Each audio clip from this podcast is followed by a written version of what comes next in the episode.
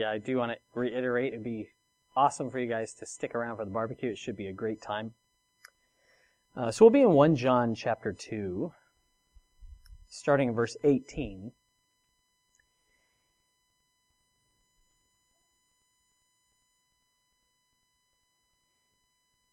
This week I was thinking about how when a baby is born, it's so dependent upon its parents for everything, for survival. And it is amazing how helpless a baby is, that it can't wash itself, feed itself.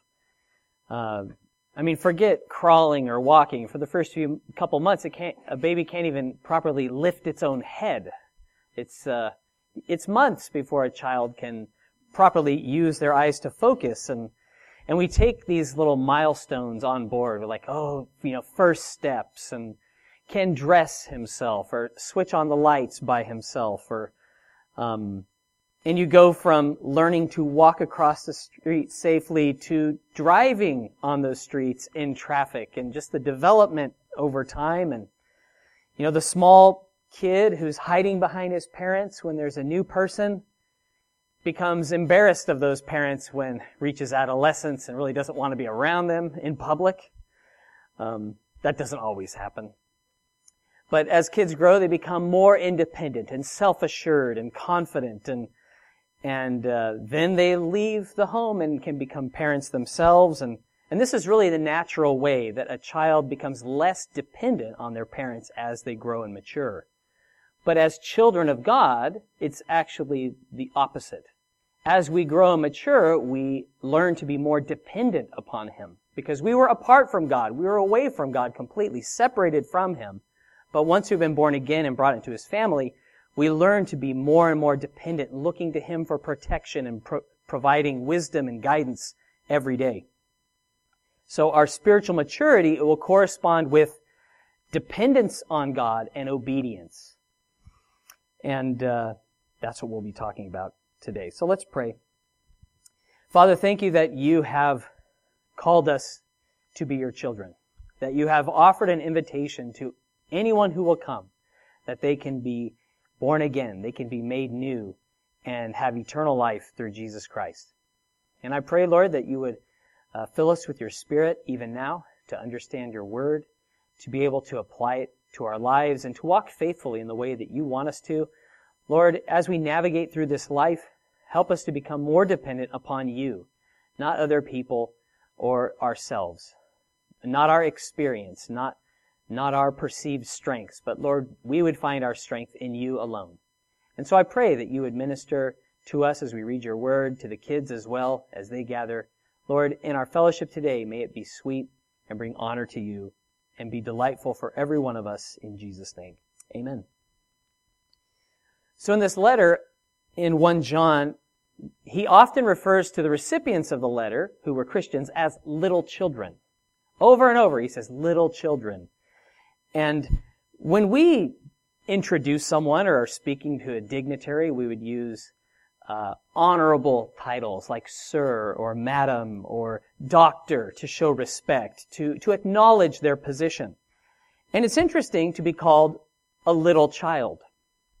How does that strike you if someone walked up to you and called you little child? It would be a bit strange, but it really serves a twofold purpose here because it reminds us that we have a heavenly father, no matter how old we are.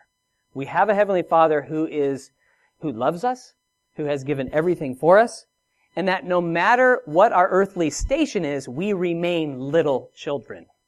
That's how we really are in truth. That we are unable to do things of ourselves, and without Jesus, we can't do anything. But through Him, we can do all things, and so maintaining that perspective. Like little children, we can be prone to saying, I know, when we really don't know. And I'll do that when we can't do that.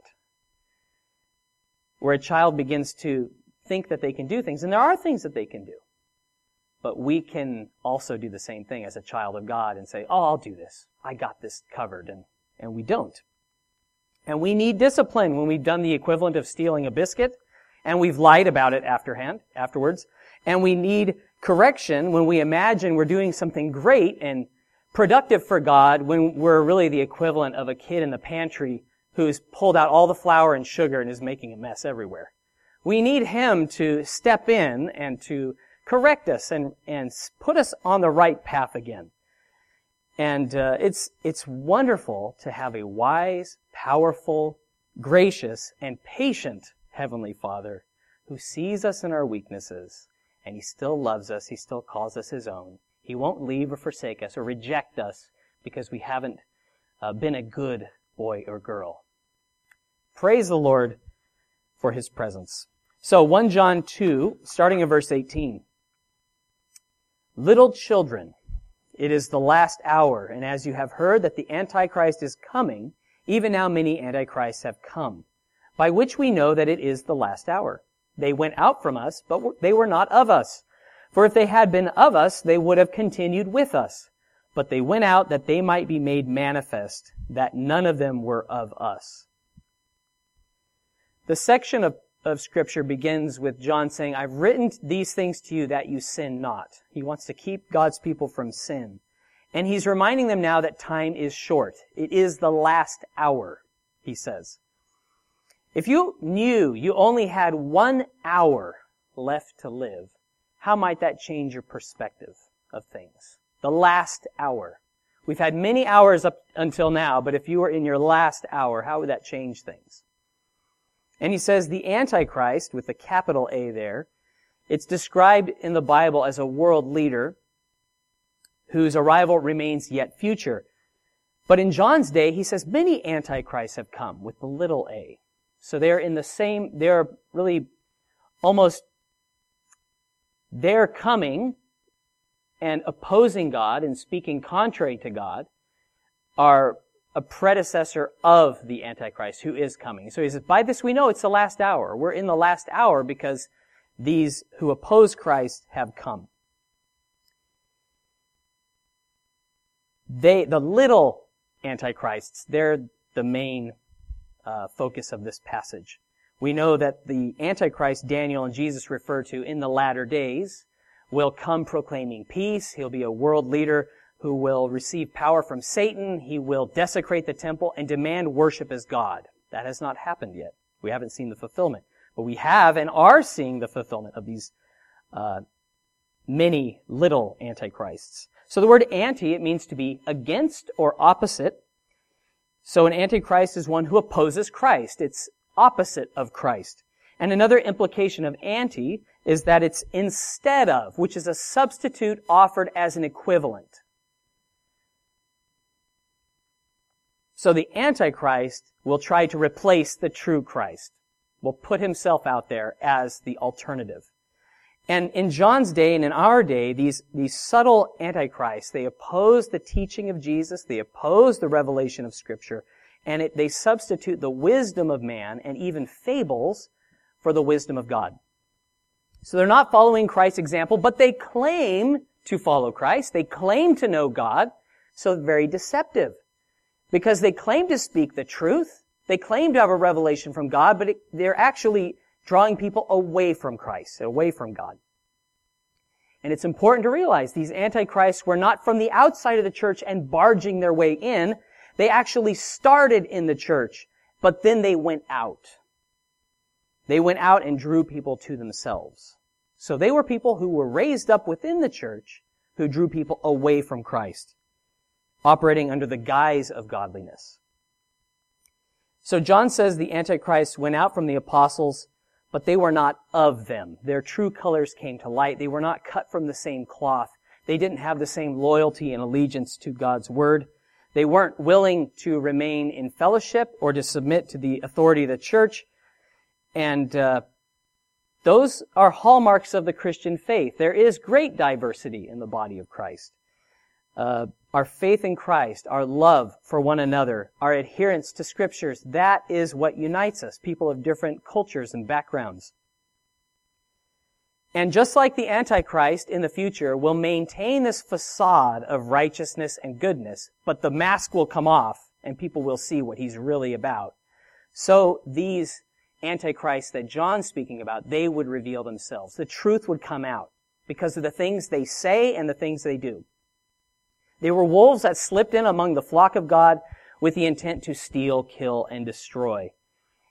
And they were deceived. The early church, it speaks of people continuing in the apostles' doctrine, in the teachings that were once delivered to the saints through scripture. And if there were controversies, which there were, how did they deal with them? They gathered together in the book of Acts and they began to discuss and pray about what steps they should take moving forward together in unity. And there were a lot of heresies that opposed Christ, which cropped up right when the church began. Some of the ones we read in the Bible, it's the denial of the bodily resurrection of Christ. They said, well, he really didn't die or he really didn't raise from the dead. He just appeared to raise from the dead. Or uh, that Christians need to keep the law of Moses to be saved. Also that Jesus did not have a physical body. He just looked like he had a physical body. And then there was a claim of new revelations, secret uh, revelation from God that was on par or actually more important than the Bible.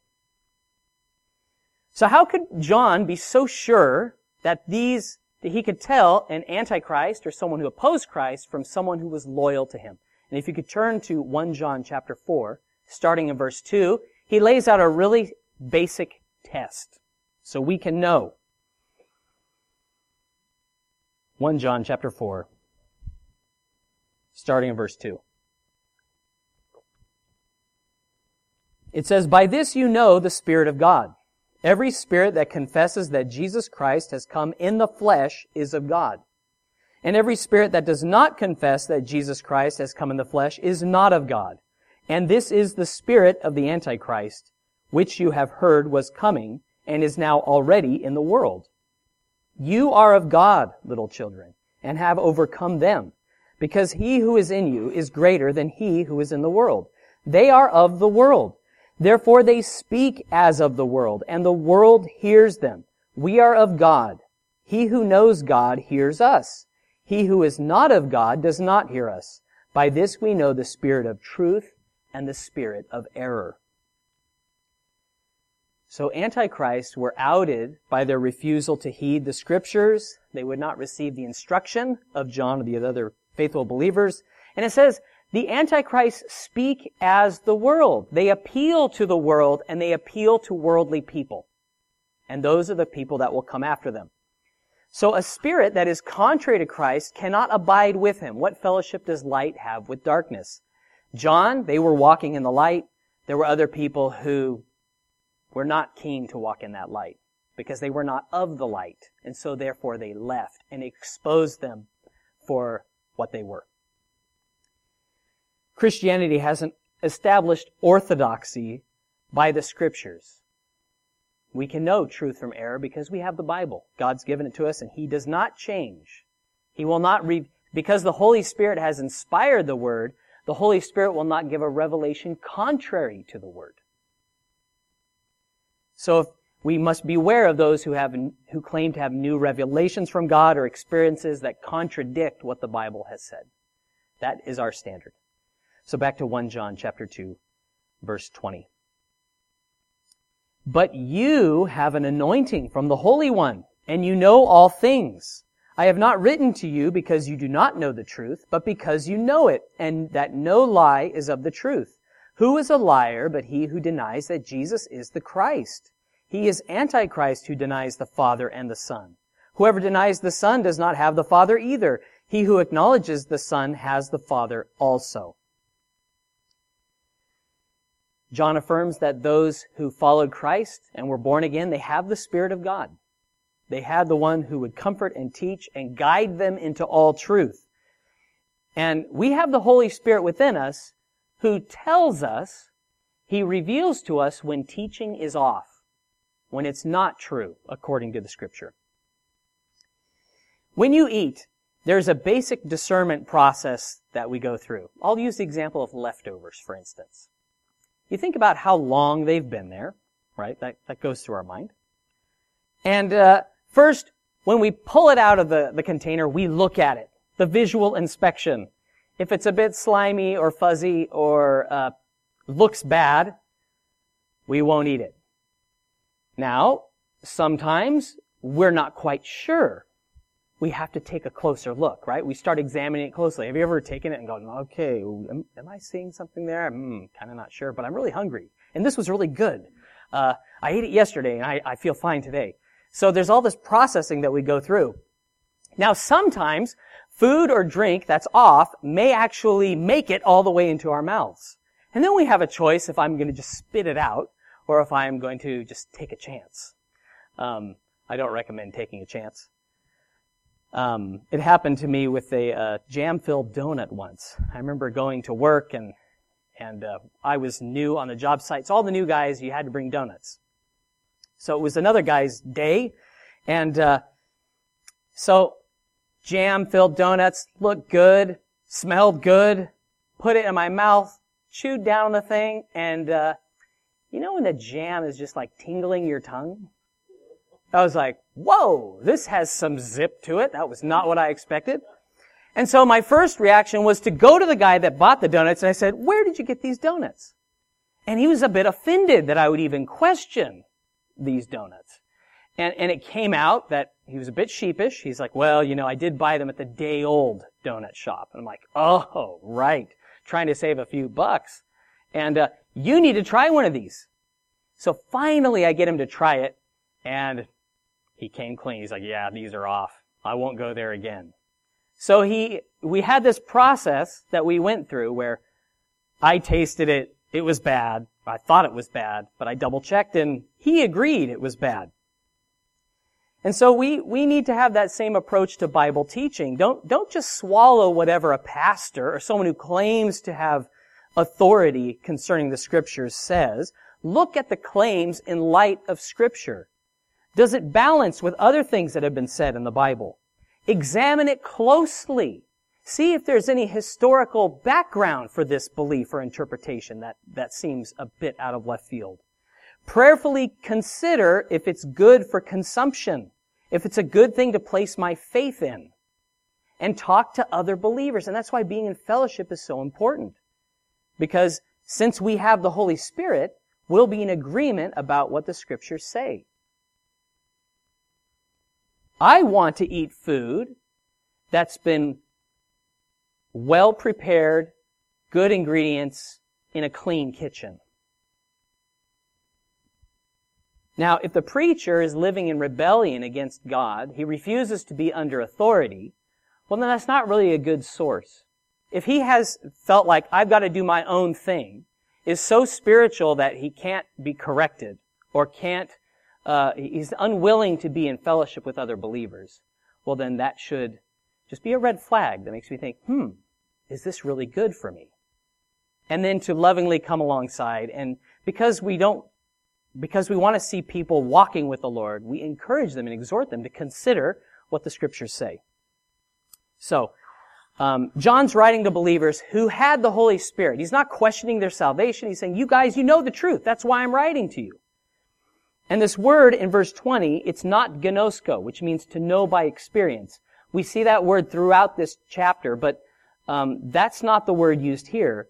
The word here is to be aware of, or to consider, or to perceive with the eyes. He's like, you guys, you've seen it, you perceive it, but I want you to know it. See, he wrote, and you think, well, if they already know all things, remember it's not ginosko know, it's like they perceived it or they've seen it. But he says, I've written you because you've seen it, um, but we need to be reminded.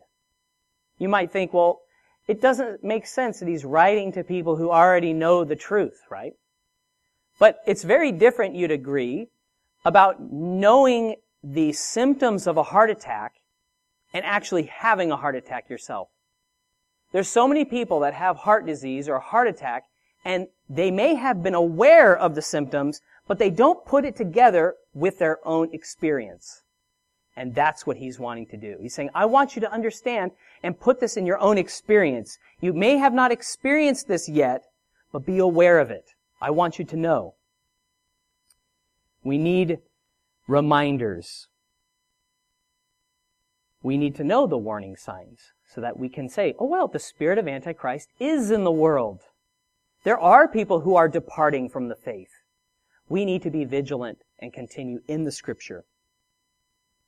And he says here that anyone who denies the deity of Jesus Christ, that Jesus Christ is God, is of the spirit of Antichrist, that they're a liar if they say they know God, but Jesus was never really a man.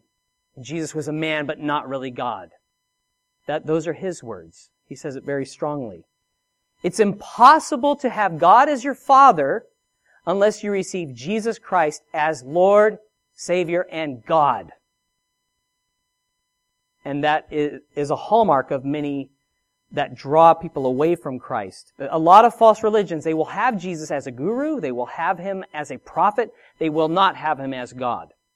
So we must have him as God. And if we have Jesus as God, we also have the Father as God. So God the Father, Jesus Christ the Son, and the Holy Spirit, they're one, and to deny their divinity is to reject the clear teaching of Scripture. Verse 24, therefore let that abide in you which you heard from the beginning. If what you heard from the beginning abides in you, you will also abide in the Son and in the Father. And this is the promise that He has promised us, eternal life. Because the spirit of Antichrist was already at work in the world, people needed to hold fast to the gospel that was once delivered to them. The truth from the beginning. They didn't need to know any secret or, or new revelations to know that they have salvation that was given through Christ. Paul, it says he marveled that the believers in Galatia, they departed so quickly from the simplicity of the gospel to follow after the lure of legalism. They were taught that, oh well, you know, Paul may have said those things, but we have the real story. If you really want to know God, if you really want to be spiritual, then you have to do these things. You have to be circumcised. You have to keep the law of Moses. We're God's children, but we're not called to be childish, impressionable, easily influenced, gullible. When I was a kid, I remember being warned about people that would come to schools and they'd see your name on your books or on your backpack and they would call you by name and say, Oh, your, your mother told me to pick you up from school today. Or they would use candy or say, Oh, I, I'm new. I need you to I need you to show me how to get to this place. And many children um, climbed willingly into cars and were never seen again. So that was something impressed upon me at an early age. You don't take things from strangers. You don't go with them, even if they know your name or seem to have some information. Don't be gullible. Don't go with people you don't know. You know, stranger danger type thing. Now this was happening in the church and people were falling for it because they were not anchored in the truth of God's word.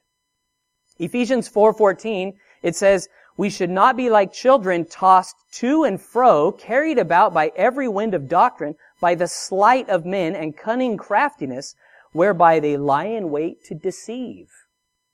You know, some sleight of hand, some spiritual uh, maneuvering, and they're like dazzled. Wow! And they lose sight of the basics of Christianity and what made them saved and have the Spirit of God in the first place. If the truth of the gospel abides in us, we have, we abide in the Son, it says, and in the Father. Now, if we abandon the truth of Scripture, we are easy prey and we are led into error. No matter how much you know. The stakes are infinitely high because the scriptures say that the promise of eternal life hinges upon it. Very important that we follow good doctrine.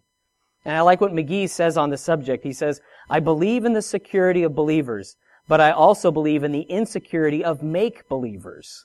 We need to examine ourselves to see what kind of believer we really are. See, no one, no one can snatch us out of God's hand, but we can be tricked to wander out of His hand. We can go our own way. It's good to know there's deceivers in the world, but we don't need to be afraid. We don't need to obsess over where the deceptions might come from. We shouldn't be suspicious of everyone. It's like if you're concerned about heart disease, learn how to promote heart health and then you put into practice what you've learned. It's really about your choices. It's not about everybody else because yeah, there's deceivers out there. But are you a deceived one? So we need to be grounded in the scripture. And the way we stay on track is to, to know and to follow the word of God and to be in close relationships with other Christians who also are following God. And we can do that together, supporting one another. Knowing that Satan looks to take advantage of us should keep us vigilant and watchful. It's like when I travel to Cambodia. I take special precautions that I don't normally take when I'm just out and about in Sydney. When I go through the Rouse Hill shops, I don't wear my backpack on my stomach. Okay? But if I'm going through the Russian markets, I will put it in front of me because the area is narrow and people can access your bag from behind and take all your valuables. I don't leave my valuables in my hotel room when I leave my hotel room. I bring them with me because who knows who's in my room. Um, I don't drink water from the taps. I don't even use tap water to brush my teeth. Number one, I've been sick off that water before. And number two, um, I want to remain healthy. So if I'm going to take such care to protect my belongings, my valuables, and my health, shouldn't we ensure that our spiritual food and drink hasn't been tampered with? We need to measure it according to the scripture. And if there's sin in my life, if there's unbelief or rebellion or pride or fear or worry, I give Satan an opportunity to deceive me and I can be led into error. So we have to walk God's way. 1 John 2 verse 26, These things I have written to you concerning those who try to deceive you. But the anointing which you have received from him abides in you, and you do not need that anyone teach you, but as the same anointing teaches you concerning all things and is true and is not a lie, and just as it has taught you, you will abide in him. When I grew up in the church in the 80s, there was a lot of talk about the Antichrist, uh, the mark of the beast, the threat of nuclear war, the rapture, and I think a lot of preachers use these platforms to, to try to rattle people's cage a bit to get them to repent. Uh, instead of using the law to reveal the need of a Christian or a person, a sinner, to uh, repent and be born again, um, people used the fear of being left behind or the fear of the coming great tribulation as reasons to go to Jesus. Now, from early in the church even till now, there's those who would use fear to try to motivate or manipulate us, whether it's the fear of losing salvation or um, the fear of an uncertain future, fear of anything but the fear of God, to um, move people to take action. Paul, what did he preach? He preached righteousness. He preached the law, and he preached the judgment to come. And it says that people trembled when they thought about it like when he talked to, uh, was it Festus? He talked to one of the leaders and the guy says, well, all right, this is hitting me pretty hard. We'll talk about this some other time. Paul went and he, people were born again. People were genuinely saved. They had the Holy Spirit within them. They had the assurance of salvation, but it's like Paul would leave and these new teachers would come in and they go, oh yeah, we've heard about Paul kind of looking sympathetically at them. I can just imagine it happening and saying, yeah, we've heard of that guy. Unfortunately, he's only half right. You can only be saved if you believe in Christ as Savior and keep the law of Moses. And so people were really rattled. They were a bit afraid that, oh man, maybe he only had it half right. And they went astray. And they began to look to these new super spiritual teachers to tell them what they had to do to be saved when they already had salvation in the first place through Jesus Christ and the gospel. So he says, you're a believer, you affirm that Jesus Christ is God, you've repented, you are born again, you have the Spirit, you have eternal life. You don't need to be unsettled when someone makes strange claims. When they try to deceive you or try to make you feel fearful about the future. You are assured of eternal life. Period. If we receive the gospel. There was no secret knowledge they needed to have eternal life or to grow in faith. There was no hoops to jump through to prove to God that they were genuine. And the, in verse 27 it says the Holy Spirit can teach us about all things. Listen to what Jesus says in John chapter 16, 12 through 15. He says, I still have many things to say to you, but you cannot bear them now. However, when He, the Spirit of truth, has come, He will guide you into all truth. For He will not speak on His own authority, but whatever He hears, He will speak, and He will tell you things to come. He will glorify me, for He will take of what is mine and declare it to you. All things that the Father has are mine. Therefore I said that He will take of mine and declare it to you. If you have received Jesus as your Savior, and you're born again, you have the Holy Spirit. You cannot be born again without the Holy Spirit. Because the Holy Spirit is who regenerates you. He's the one who makes you alive to God. So every Christian has the Holy Spirit living within them. Within you. And God's given, gifted people to teach, yet our dependence is to be taught. Uh, dependence should be upon God to teach us. That we need Him to illuminate the truth of Scripture. Men will lie, the Holy Spirit will never lie. Men can be filled with contradictions, but the Holy Spirit will not contradict what the Scriptures have said. We can know truth from error because the Holy Spirit will guide us into all truth. 1 John 2, 28.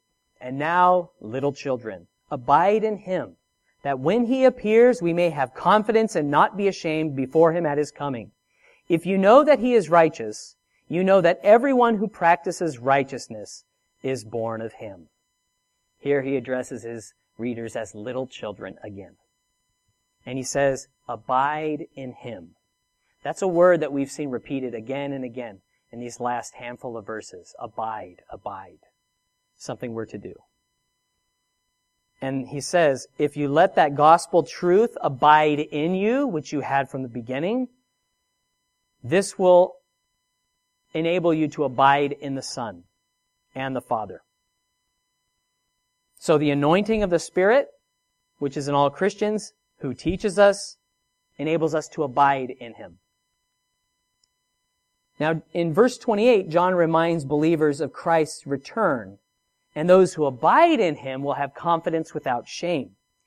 Jesus told a lot of parables about a master or a ruler who had servants, and he gave them things to do and he left for a while. They didn't know exactly when he was coming back. And that's really a picture of Jesus. Well, he's given us talents and gifts and abilities. He's left for a while, but he's coming back. And we don't want to be ashamed at his appearing.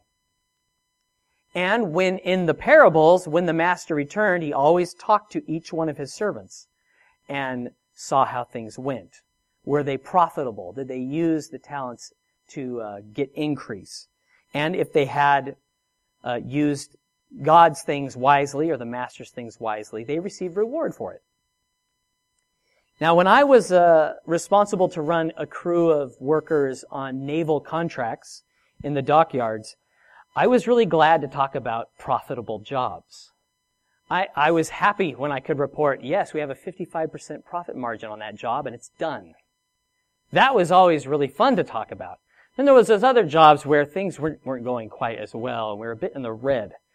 Um, but you have to take responsibility for both, right? I can't say, well, I'll take that big profit margin and put my name next to it, but look, I've got these other three jobs that, that I'm really fallen down on. I haven't managed them as well as I should. Um, my dad told me a story he said uh, one day his boss, he used to work as a carpenter. He still does. But uh, he was told, hey, when you guys finish this box of nails, you can go home for the day. And uh, so the boys looked at each other like, oh, that's good. You know, we can finish that. So one lad has the bright idea, after the boss drives away, he's like, hey, we're right next to the bush. How about I just chuck these?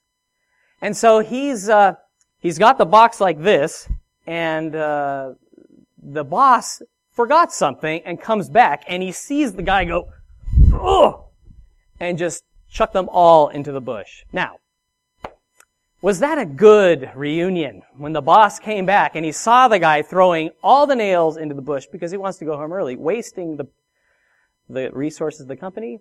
No, that was not a good time. Uh, so he spent the rest of the day, instead of going home early, picking up every nail from that box and putting it in the box. And uh, that's a bad reunion. I don't want to have one of those moments. Has something like that ever happened to you? Where you're like, whoops, not ideal.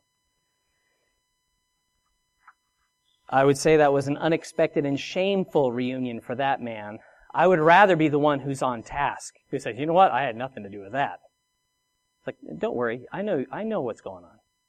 I'm not a fool. I, I knew, I know what was happening all along. See, God knows. He knows if we're the ones who will waste His goods or will use them wisely.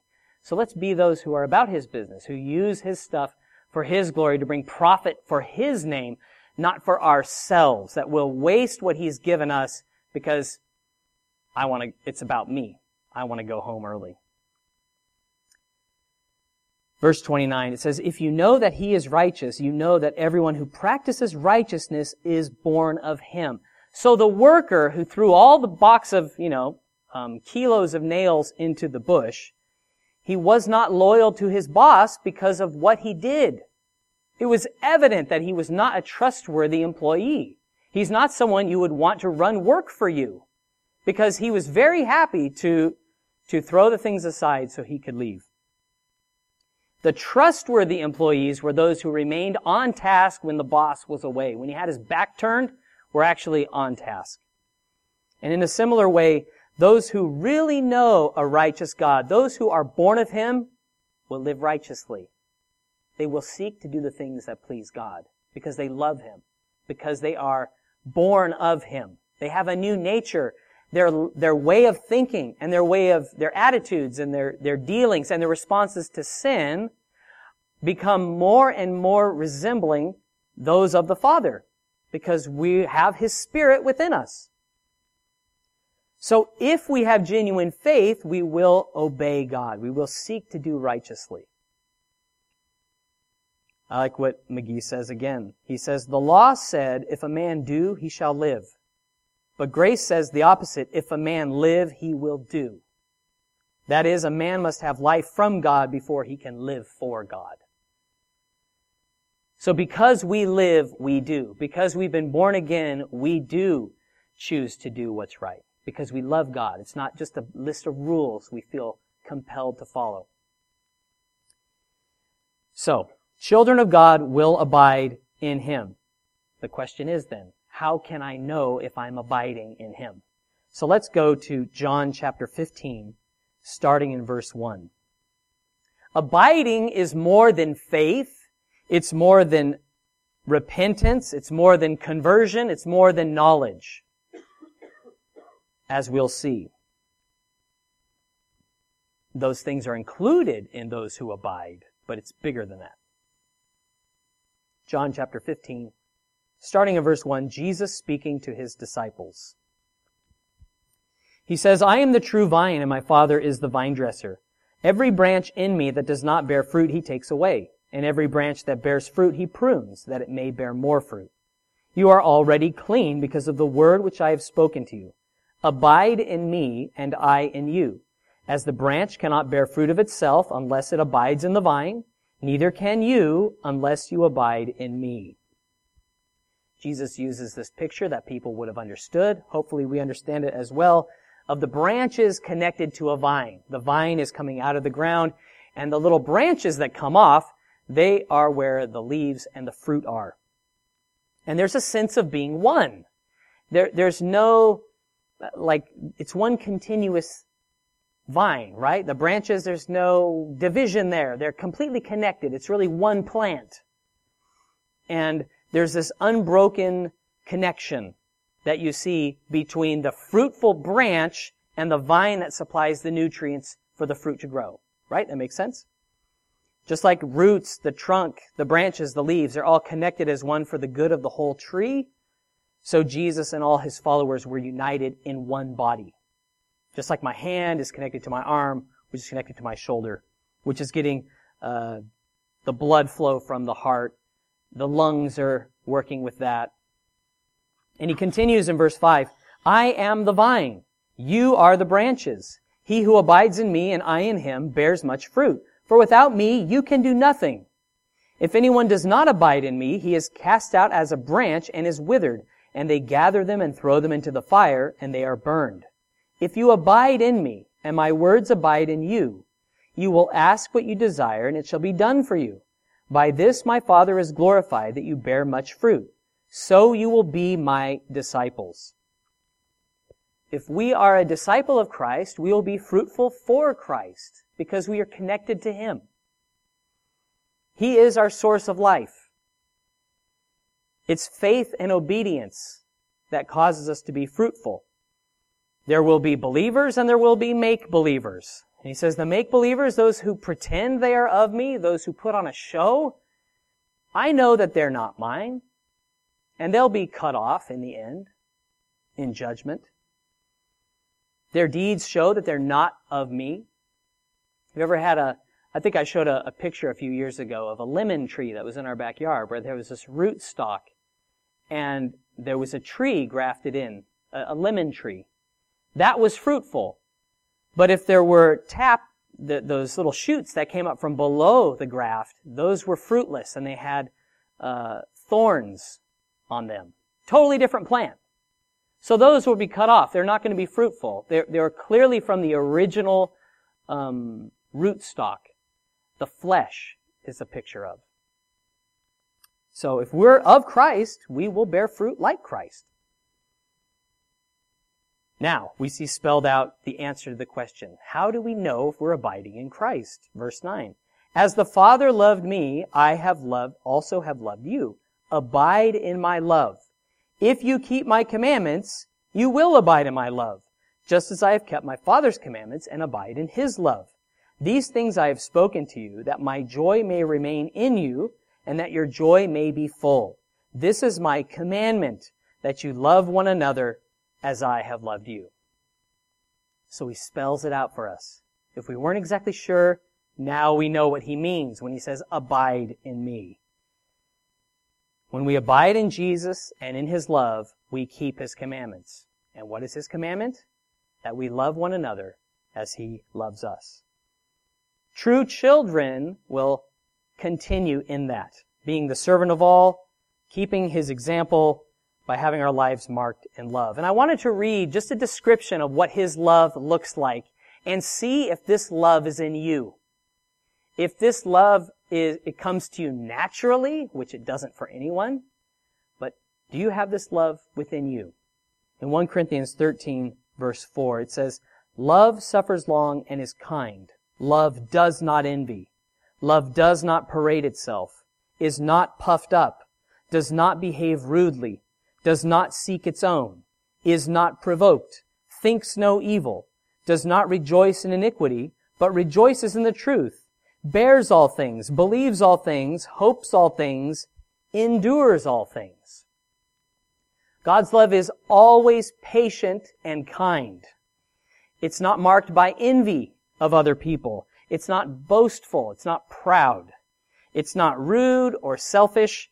It's not exasperated or frustrated. It's not suspicious of others and will not hold a grudge. God's love, it does not rejoice in sin, but rejoices in truth. God's love can handle everything. It's fully committed. It's always expectant of God to do good and will outlast everything. God's love is absolute, eternal, gracious, it's given out of His goodness, not our worthiness. And it's not withdrawn because of poor performance. God's love never fails. And it's extended freely to us all. So John, he tells his readers, it's the last hour, and for us, much time has passed since those words were penned. For us, it may be we are in the last minutes.